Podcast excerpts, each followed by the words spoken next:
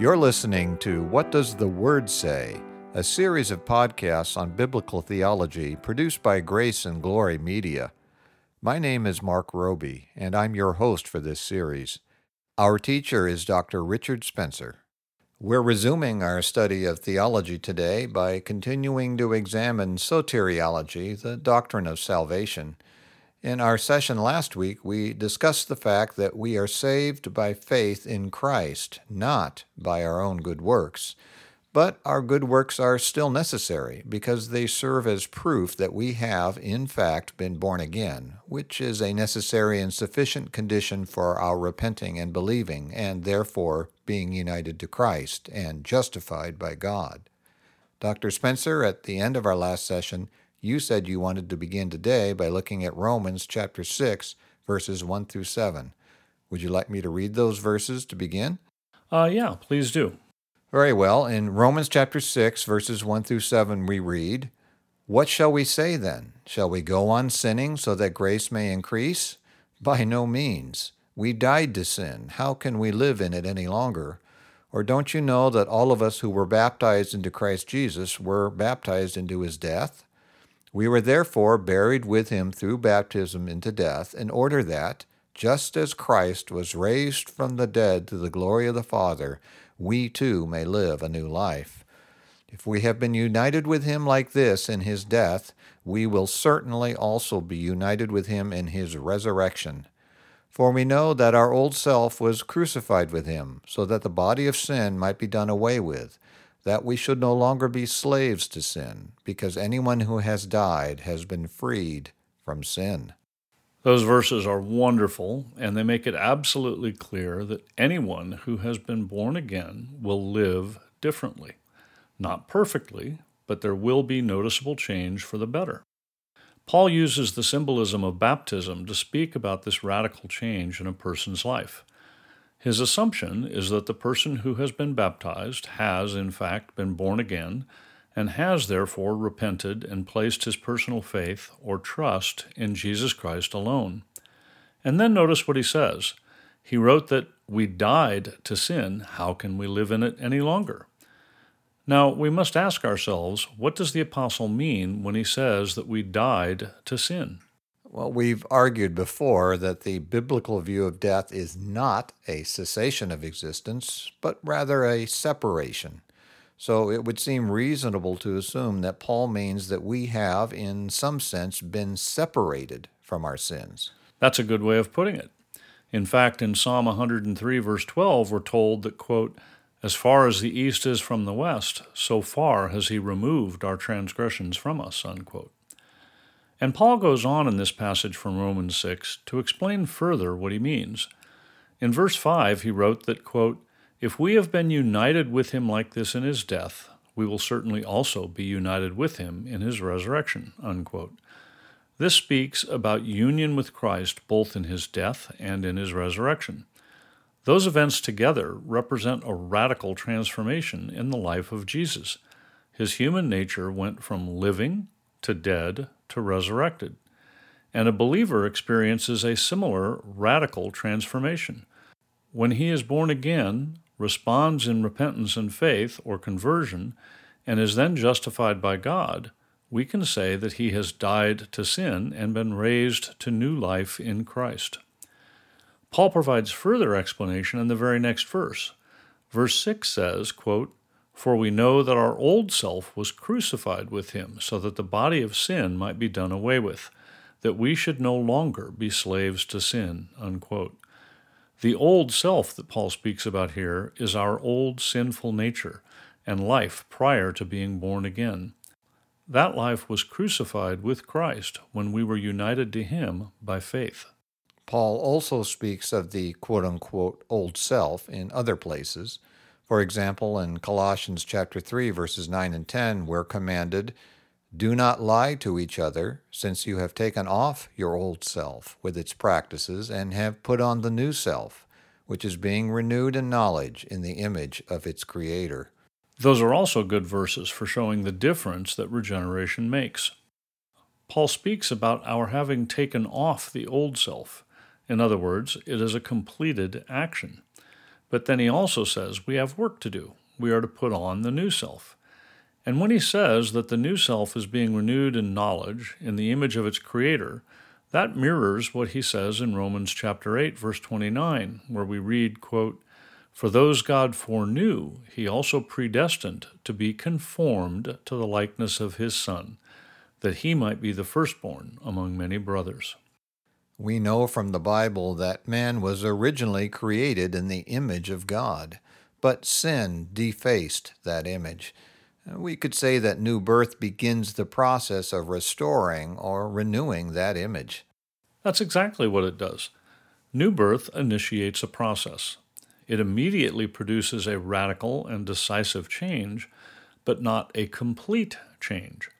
We are still sinners and have more work to do. We need to put on our new self. We need to be renewed day by day.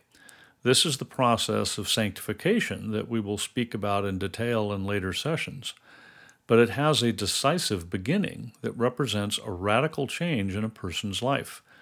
There is an old self and a new self, an old man and a new man, an old life and a new life, and they are radically different.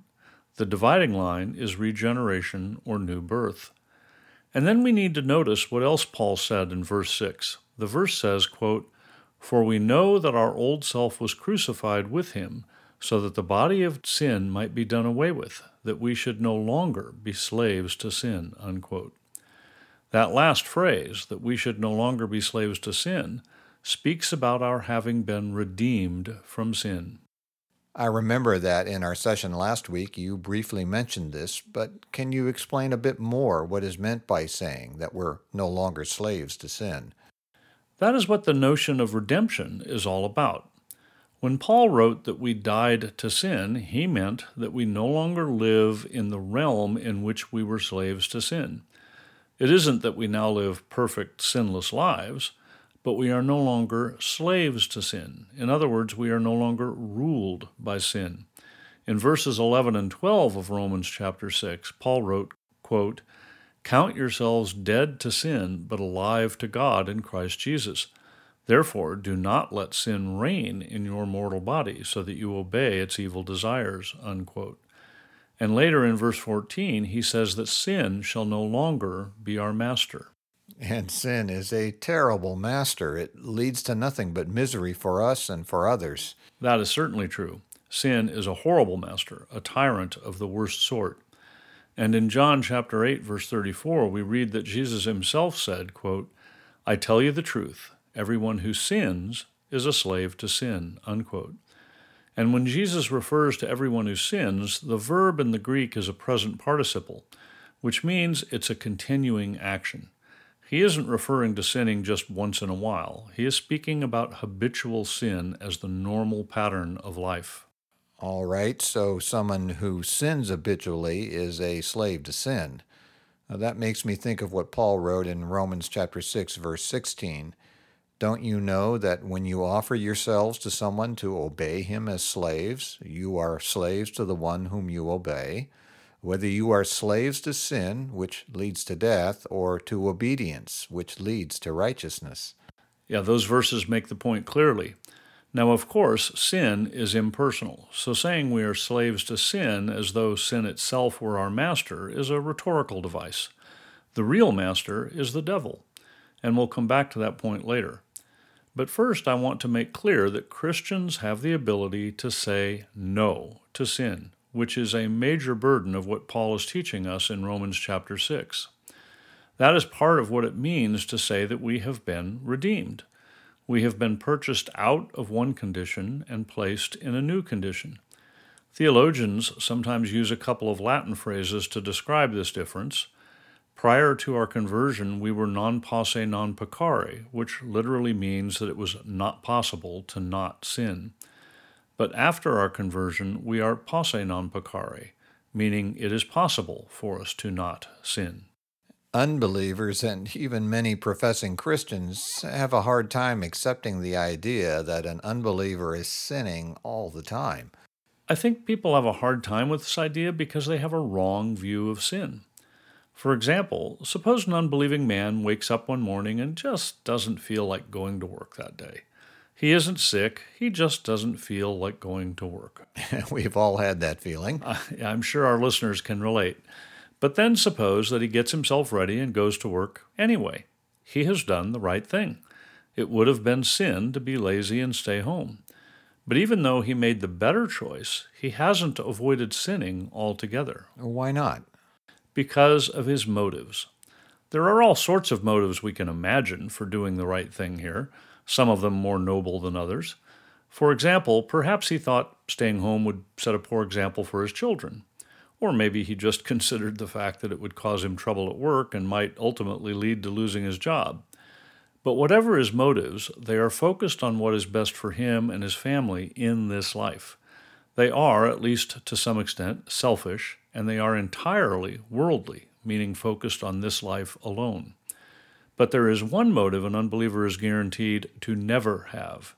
He will never be motivated by a desire to do what is right in God's sight. He is not concerned with obeying God or bringing God glory by how he lives his life. Yeah, that's a great point and agrees completely with what is said in the Westminster Confession of Faith, chapter 16, paragraph 7. And it makes me think of the famous verse in 1 Corinthians chapter 10 verse 31 so whether you eat or drink or whatever you do, do it all for the glory of God. Yeah, we sin whenever we fail to recognize that we are creatures accountable to God. We are to live all of our lives with that humble recognition, and every decision, no matter how minor, is to be made with reference to God and His laws. We are to live for His glory. We are to please Him, not ourselves. This is the comprehensive lordship of Christ. And the most basic confession of a Christian is that Jesus is Lord. We read in Romans chapter 10 verse 9 that if you confess with your mouth Jesus is Lord and believe in your heart that God raised him from the dead, you will be saved. And Jesus is the Lord of a Christian for two reasons. First, because he's the creator, he is the Lord of everyone, whether they acknowledge that fact or not. And secondly, for a Christian, Jesus is Lord because he redeemed us by his atoning sacrifice. He purchased us with his blood. We belong to him both as creatures and as blood bought slaves. I'm sure that statement will rile some. You often hear that Christ died to set his people free. In fact, in Galatians chapter 5 verse 1, Paul tells us that, quote, it is for freedom that Christ has set us free.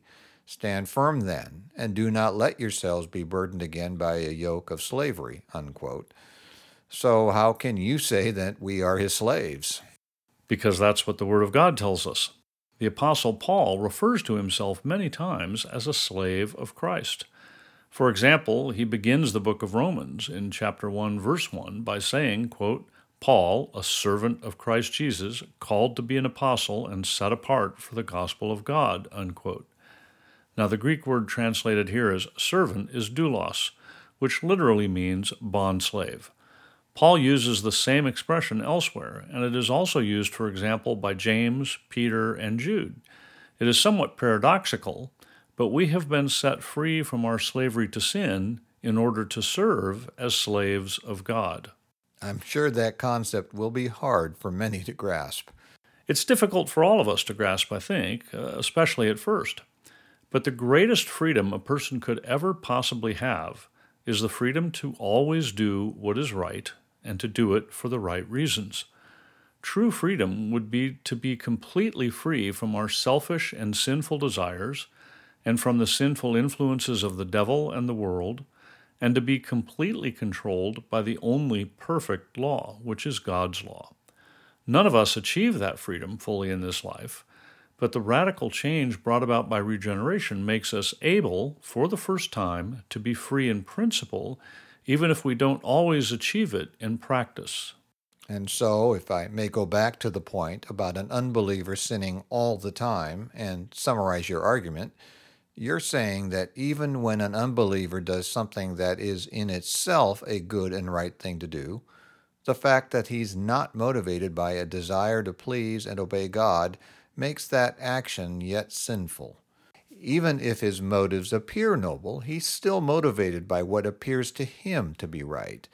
Uh, he is, in other words, sinning and acting autonomously. Yeah, that's a great way to put it. And because all people are made in the image of God, their own internal standard of right and wrong will often be right. But the autonomous thinking that is involved in following their own standard, rather than self consciously desiring to follow God's standard, makes their actions sinful.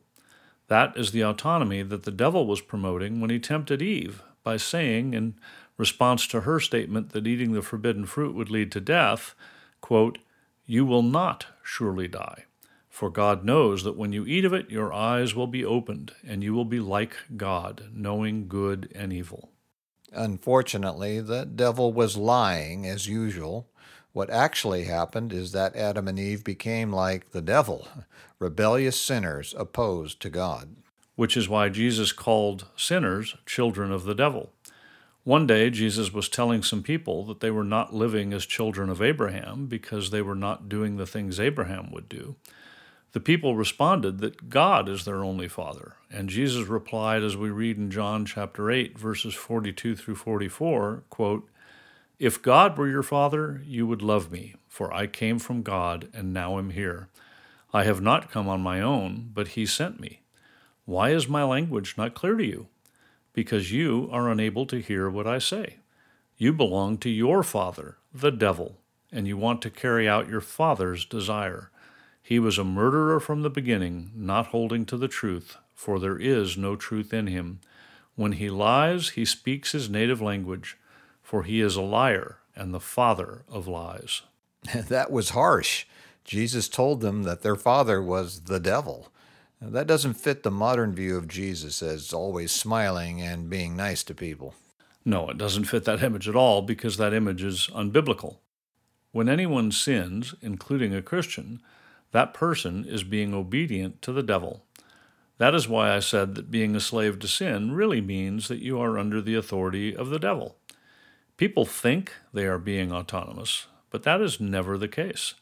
The devil lets you think you are autonomous but when you set yourself up as the final authority, you are playing straight into his hands. When Christ redeems us, he sets us free from slavery to sin, which is really slavery to the devil. He is, as Jesus said, the father of all lies. And the greatest lie of all is that you can be like God. You can be autonomous. But no creature is ever autonomous. That is an illusion. Everyone obeys either God or the devil.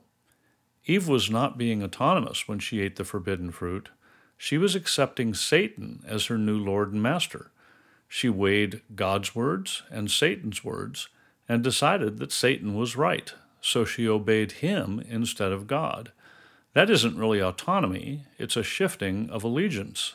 That's an interesting way to put it, and it reminds me of a verse you just briefly mentioned last time you noted that Satan is called the ruler of the kingdom of the air in Ephesians chapter 2 verse 2.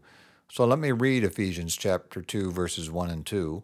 Paul wrote, As for you, you were dead in your transgressions and sins, in which you used to live when you followed the ways of this world and of the ruler of the kingdom of the air, the Spirit who is now at work in those who are disobedient. Yeah, that makes it very clear, doesn't it? When a person thinks he is acting autonomously by disobeying or completely disregarding God, it is really Satan who is at work in him. But Christ has redeemed us from this slavery. As Paul wrote at the end of the passage we've been considering from Romans 6, anyone who has died has been freed from sin. James Boice wrote that, quote, Redemption has two consequences. First, it means we are free. Paradoxical as it may sound, to be purchased by Jesus is to be set free, free from the guilt and tyranny of the law and from sin's power. Yet this is a special kind of freedom. It does not mean that we are set free to do anything we might wish, to sin with impunity, or once again fall back into the bondage of rebellion and unfaithfulness. We are released to serve God. We are set free to will the good we are delivered in order that we might obey and love Jesus. Unquote.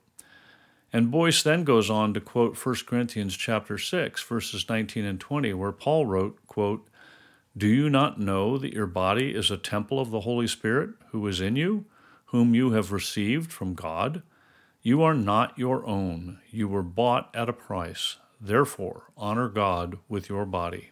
And so the biblical view is that when we are freed from slavery to sin or to the devil, we become slaves of Christ. That is the biblical view, yes.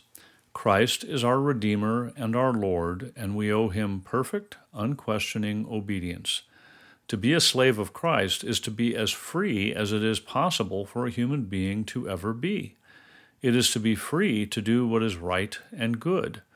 We are told in Hebrews chapter 9 verse 15 that quote, "For this reason Christ is the mediator of a new covenant."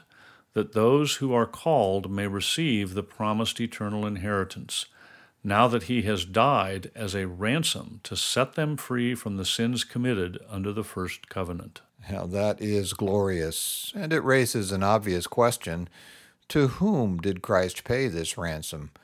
A ransom is usually paid to the one who is holding someone captive. Well, the analogy breaks down a bit at this point because the ransom is paid to God. It is the price required to satisfy God's justice. Remember that we are justified on the basis of Christ's sacrifice. He paid our debt, and He gives us His righteousness. That is redemption. And that is also a good place to end for today. So I'd like to remind our listeners that they can email their questions and comments to info at whatdoesthewordsay.org. We enjoy hearing from you. You've been listening to What Does the Word Say? Brought to you by Grace and Glory Media. And I'm Mark Roby. In our next session, Dr. Spencer will continue to look at the biblical doctrine of justification, and we hope you'll join us. The session you heard today is available, along with all other sessions, in the archive on our website at whatdoesthewordsay.org. We also have a free book available to you entitled Good News for All People, written by Reverend P.G. Matthew, founder and senior minister of Grace Valley Christian Center. To request your free copy of this excellent summary of the biblical message of salvation, go to whatdoesthewordsay.org.